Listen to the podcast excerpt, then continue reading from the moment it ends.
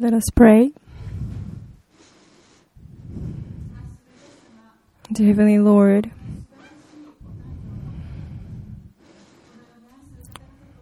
Jesus, thank you so much that we can gather here today as on a day that we celebrate your birth. And I wonder if how much we know the depth and the width of your love. As we listen to the sermon today, uh, let us let our heart be prepared and be able to understand, comprehend the gospel from the bottom of our hearts.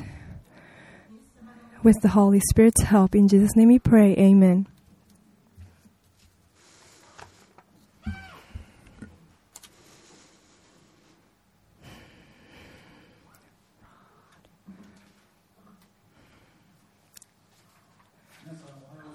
Good morning, everyone. And I feel very happy that we can gather here today and celebrate Christmas together with you. And uh, as we as we prepare for the end of the year, the number of fraud cases never decrease. And there are many eradication campaigns or, or awareness ri- rising for uh, scams, but but it just never go away. Recently, I saw this. I watched this video for the uh, fraud scam eradication campaign, and there's a fraud called It's Me fraud. In Japanese, it's Ore Ore scam. The scammer calls elderly people and opens the conversation by saying, "It's me," in order to induce the victim to guess a name and trick the trick the elderly people to think it's their son. The scammer usually says they're in trouble and need some cash immediately to trick those elderly people. So usually the elderly people send the cash to the bank account that they were told, and it's actually a scam. So in the video, a mother in the countryside was swindled out of a large sum of money, and she told that she lost money to its to it's me fraud to her son who lives in a city. The son yells at the mother over the phone, "Mom, I've told you before. Check it before you do. Didn't you think it's weird? You could have just called me to check so that you won't you wouldn't have been tricked." Are you listening, Mom? said the son. Say something. The son continues. The mother finally says a word. I must be getting old. You should know what you're allowed to do and not allowed to do, even when you're old, said the son. Yeah. So the son just continued to yelling at his mom. But the mother, being yelled at, is looking at a picture of her and her son in front of her. Then she says, I thought I could save you if I sent money. I'm sorry that I wanted to help you. The moment he heard this, his expression changed and he murmured, I should have called you more often, Mom. I am so sorry. And in the very last part of the video, it says, It's up to me to prevent the ore ore scam or it's me scam. So if he, the son called his mom more frequently, then the mom would be more aware of her what son's up to, or maybe remembered her his her his voice well. So that could have prevented that the scam. So how could this mother have been tricked by the scammer to, so easily? The reason is so easy. It's mother's love. She just wanted to save her son in trouble as soon as possible. And that made her to make such a terrible mistake. Love sometimes makes people act stupid. And it makes people do things that they would never do. So it is mother's love that made her to make such a wrong, such a stupid decision.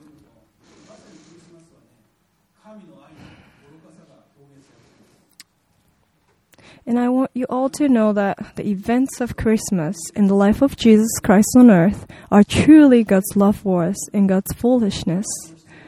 The righteous died on the cross on behalf of the unrighteous. The mother in the previous scam story was decided was deceived into doing so. But Jesus Christ was not deceived into crucifying the cross. He knew what it meant really well and died on a cross knowing well that there was no other way of forgiving a man's sins.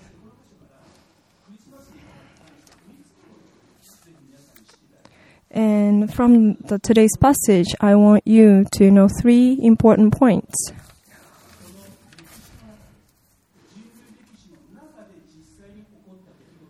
The Christmas which is not a fairy tale, but actually a stor- historical event that actually happened.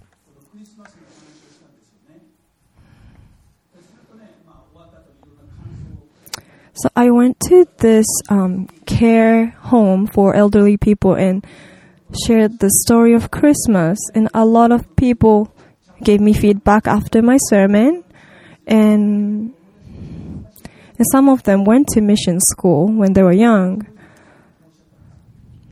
But one lady told me that. So one lady came up to me and said, I didn't know that Jesus Christ actually exists. I thought it's I always thought it's a fairy tale. So she didn't know that it's a historical event.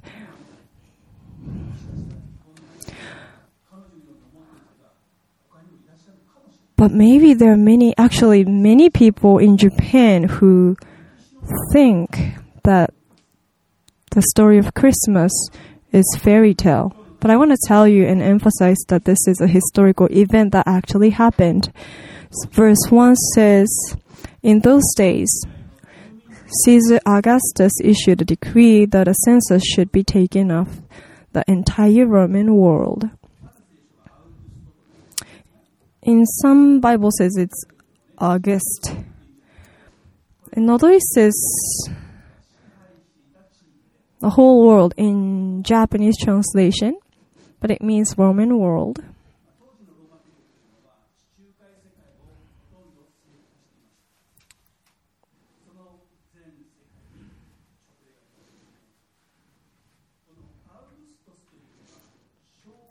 So the Augustus is a title. So it's like a prime minister or emperor in Japan. But his real name was Octavian.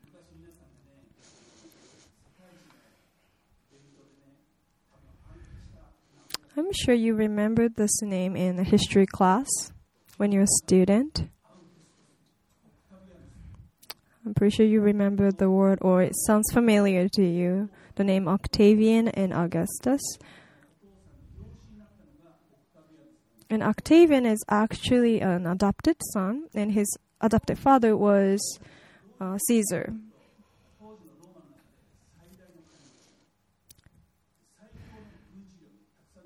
So Emperor Caesar, Kaiser in German, was the richest man in Rome at that time.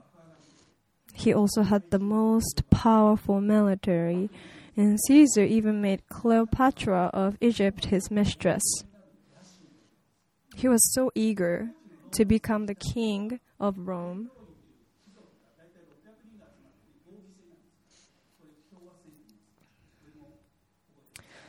So, actually, at that time in Rome, Rome was very against the idea that one person reigning over the people and becoming a dictatorship, because in Rome there was a council called the Senate.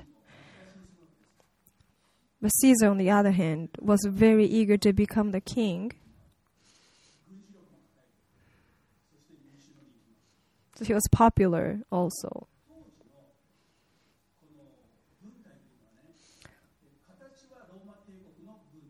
So the military at that time, in form, it was so Roman soldiers' actual salaries were paid out of the pocket of money of the generals. So in form they were Roman soldiers, but in reality they were the private army of generals. That is why soldiers swear allegiance to the person who pays them their salary in the end. Since Caesar believed that military power was essential to for him to become the king, so that he can have he can become more popular among people. He borrowed money from people to gather soldiers, and that is why he was also called the Great Debt King.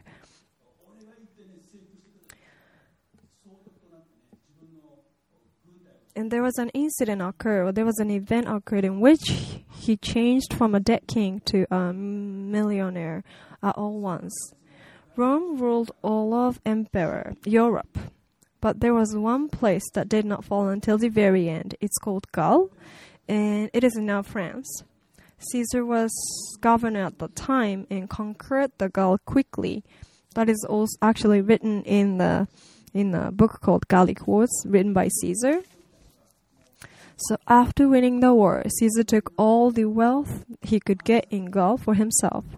With that wealth, he recruited many, many more soldiers and paid them really well. And that was how he prepared to become the king. And the people around him were afraid. So, so in the Senate were afraid. So they planned an assassination. When Caesar was defenseless, about 40 people attacked and killed him. And one of those 40 people was called Brutus, and that was where the famous word came from. You too, Brutus. Brutus was also one of the nobles. In fact, Caesar dated Brutus's mother when he was young, and when he found out about Brutus's birthday, he was sure that Brutus was his own son, because sexual morality at the time in Rome was really corrupted. So Caesar looked after Brutus with Caesar's and with Caesar's support, he became an elite uh, aristocrat. So Brutus was pretty much raised by Caesar, and yet he was part of the assassin. So you too, Brutus.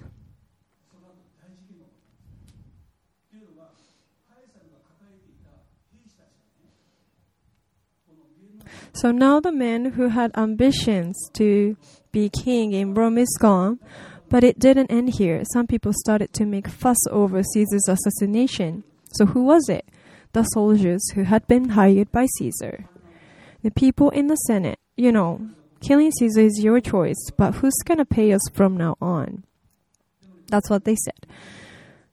No one in the Senate could afford to do so. So the soldiers' discontent exploded. But actually, Caesar had already des- designated someone as his successor uh, if something happened to him. And this was his adopted son, Octavian. Octavian inherited a great fortune and declared that he would serve Caesar's soldiers. So death of Caesar almost brought a civil war in Rome, but it was well under control because of Octavian. And as a result, the Roman Senate proposed that Octavian, who kept the peace in Rome, should become king of Rome. Then they went to Octavian and asked him. Octavian, 19 years old at the time, refused. But still, the Senate kept asking, and Octavian finally said yes.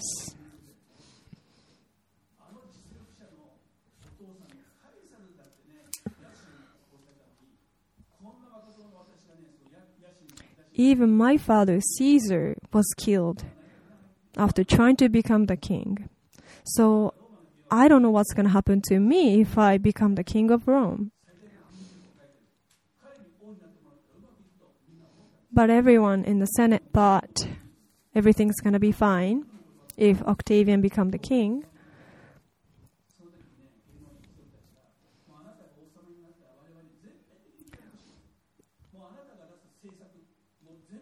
And the Senate said,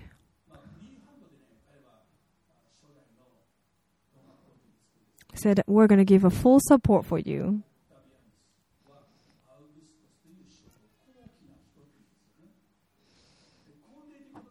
Then Octavian finally said yes, and that is how Octavian became the first emperor of Rome. It was BC 27.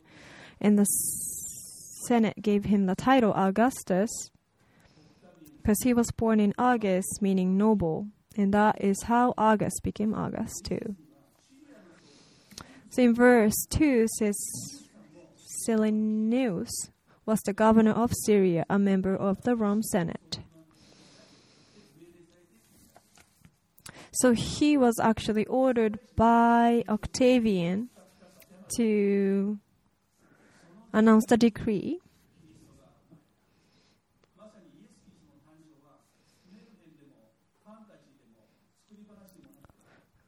So the birth of Jesus Christ is not a fantasy or fairy tale, but uh, it actually happened in this time when Octavian was the emperor of Rome.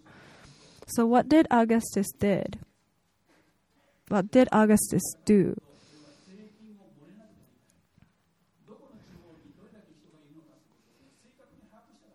So one of the policies he implemented was to register residence.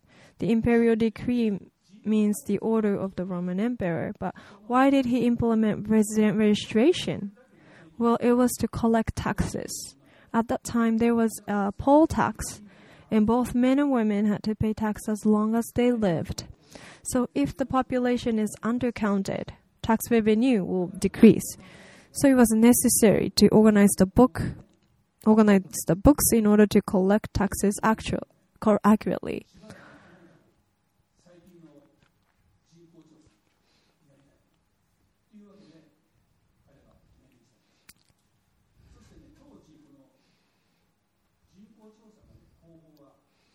And there were two ways to do the registration. One is current address registration, and the other one is permanent address registration. And for some reason, Augustus ordered permanent address registration. So the people at that time in Rome had to return to the land of their ancestors for the registration. they must be really confused. They must be really busy and chaotic going back to their their homeland. So in verse 3 says everyone went to their own town to register. At this time Joseph and his wife Mary who was pregnant had to go from Nazareth which is located in north of Israel, a very small town the city of Galilee. But he had to go to Bethlehem. It's like the distance from Utsunomiya to Tokyo, and there's no bullet train at that time, so they had to take. They have to go there by step, by foot. So they had to move from Nazareth to Bethlehem. And babies are born in where the baby's mother is at. So if the parents are in Nazareth, you're born in Nazareth. If they are in Jerusalem, you're born in Jerusalem. And because Joseph and Mary, to fulfill the decree and to comply comply with the decree, moved to Bethlehem, Christ was born in Bethlehem.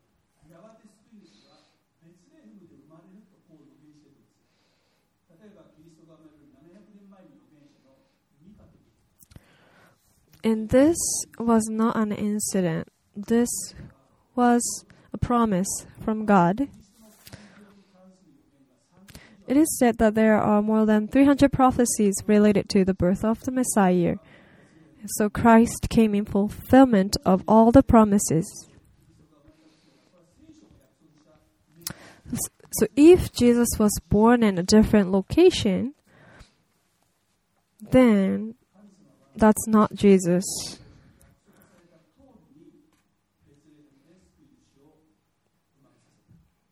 But God is able to make the Messiah born in a place in which He originally promised.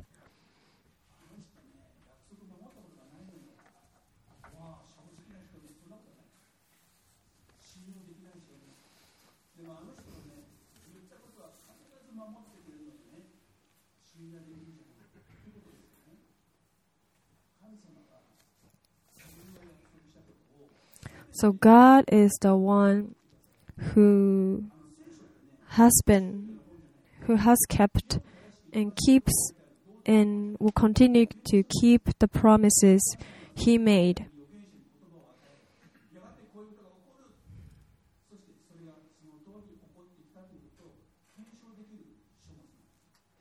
So, with the Bible, you can see how He's been faithful to the promises that He made. And if you also look at the Bible, you can know what's gonna happen in the future. So, the Bible is very trustworthy because God is the one who is faithful. So, there is a well-known rakugo storyteller, Danshi Tachikawa, and he loves fairy tale written by Osamu Tezuka. And of his more than 700 works, his favorite is a short story called Rainbow.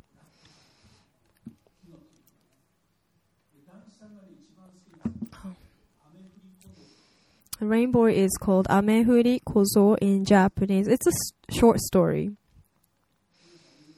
Have you read this before? So the story goes like this.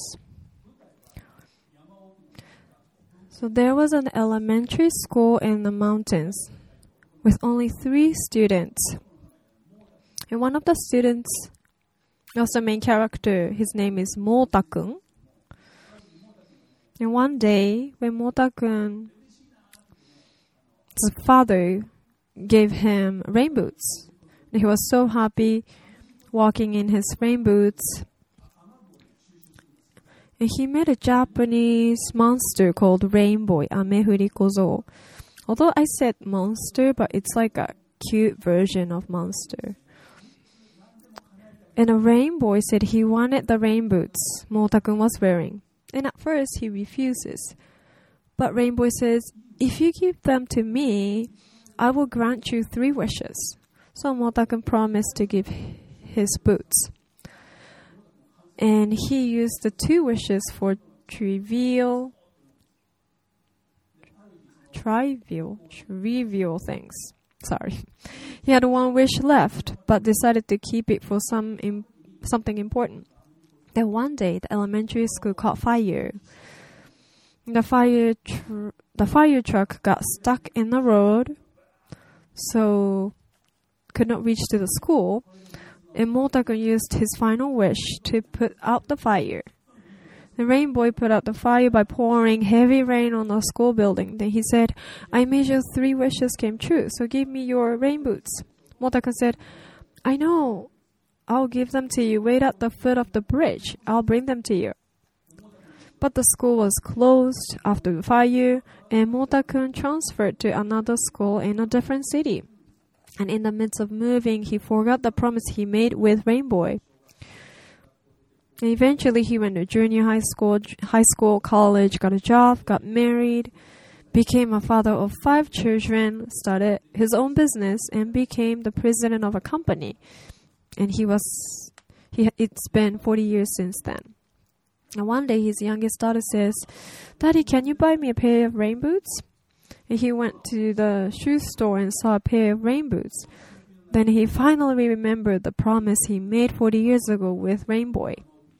So he bought a new pair, took a train and rode, rode for hours.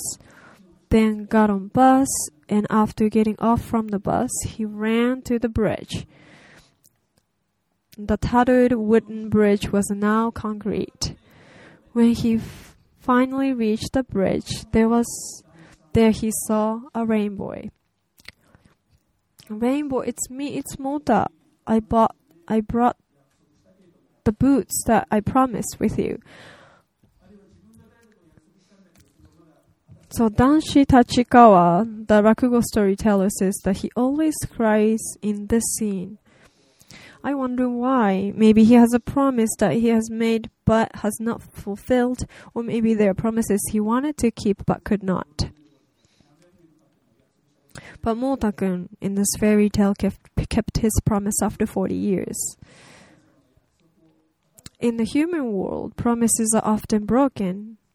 But there's a passage in Psalm says, "He who keeps his promises even when he is against himself is righteous."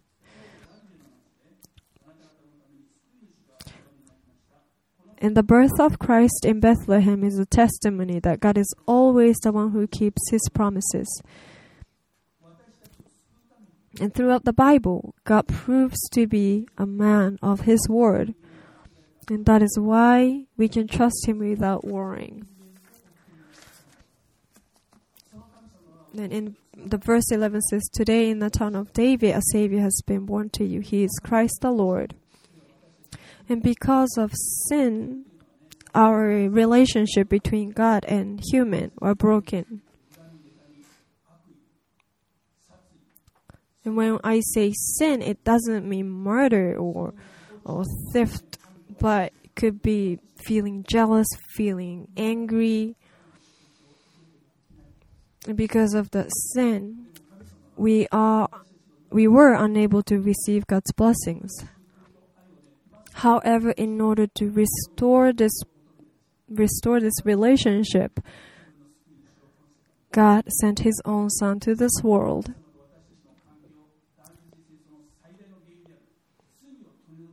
And com- to completely eradicate the sin, which is the reason why our relationship between God and us are disconnected. And as a sign of its truthness, Jesus has resurrected three days after his death on the cross.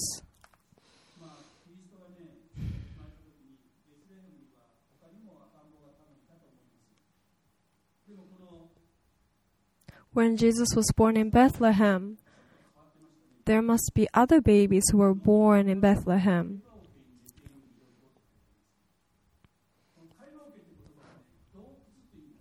The baby who came as a savior had one specific sign. Verse 12 says, This will be a sign to you.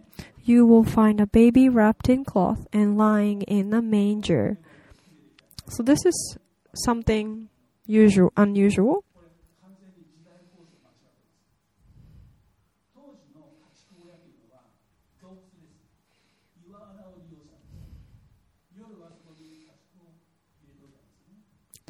At that time, animals were put in natural rock holes or caves, and there was another way to use.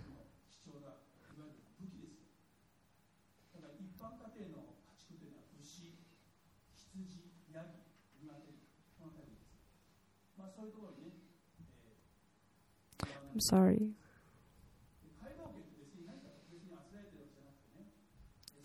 So the manger if you look at the nativity, you often see a very pretty uh, manger made by sticks of wood. But it must be not that pretty because at that time animals were kept in natural rock holes or caves and and there was another way to use those caves. They were also used as graves. So a cloth is a cloth to wrap a corpse. So usually nobody wraps baby with a cloth that's made for dead body. So, isn't that very symbolic? This baby symbolizes that he came to die. In other words, he takes the place of our sins and bears the punishment.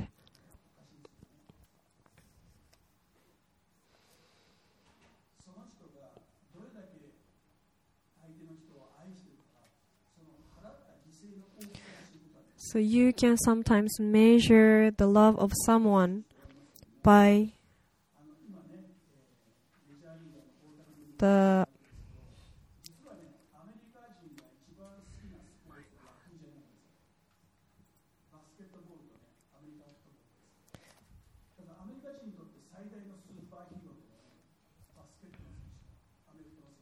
sorry the story skips. So there's an nba player named oscar robertson who was a superstar one generation before michael jordan and he was active in the 1960s and 70s so he played in 1040 games over 14 seasons making him a 12 time All Star and 3 time All Star MVP.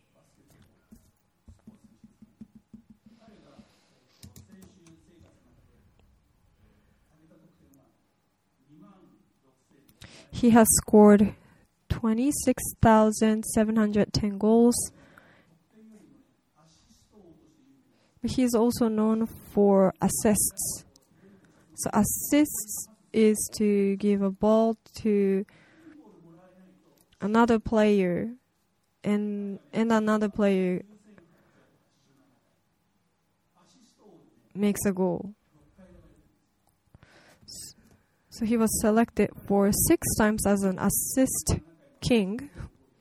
And he, he, remembers when, where, to whom, and in what situations he made those all 9,887 assists. So one sports reporter asked, once asked him, What's the best assist you've ever given? And he, here's what he said The best assist I've ever given was not basketball,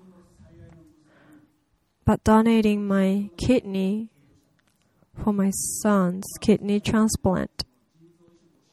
Sorry, daughter. So we have two kidneys. So he gave one of his to his daughter. So he thinks that's the best assist he's ever given in his life. Basketball is just a game. But his daughter is the one who he wants to pour his love over. He loves his daughter so much that he didn't resist to give his own kidney to his daughter. I think all the parents would do the same for their own children.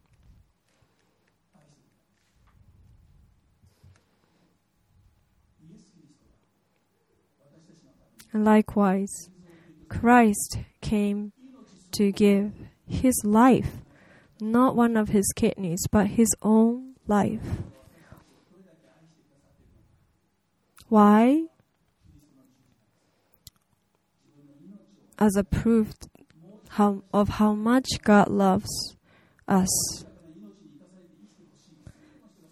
And because God wanted us to live fully in the love of God, He sent His only Son, Jesus Christ, and Jesus died on a cross and resurrected after three days.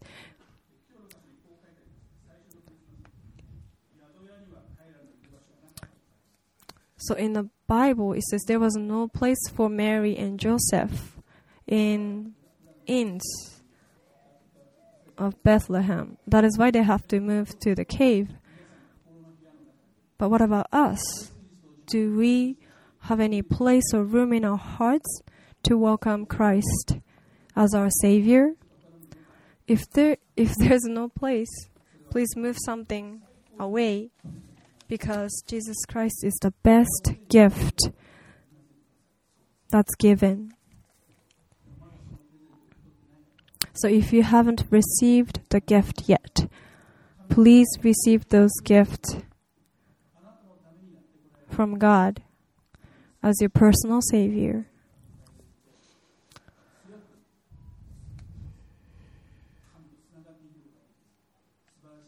Let us keep connecting with God. Let us celebrate the true Christmas together. Let's pray. Dear Jesus, we are spending this Christmas day, which is the greatest sign of your love. And I know that you want to see all those faces smiling after accepting you as their personal saviors. So if there are anyone who haven't received that gift in this place, I pray that they will know you more and they will accept you as their personal savior in their hearts. In Jesus' name we pray. Amen. Let us pray in silence.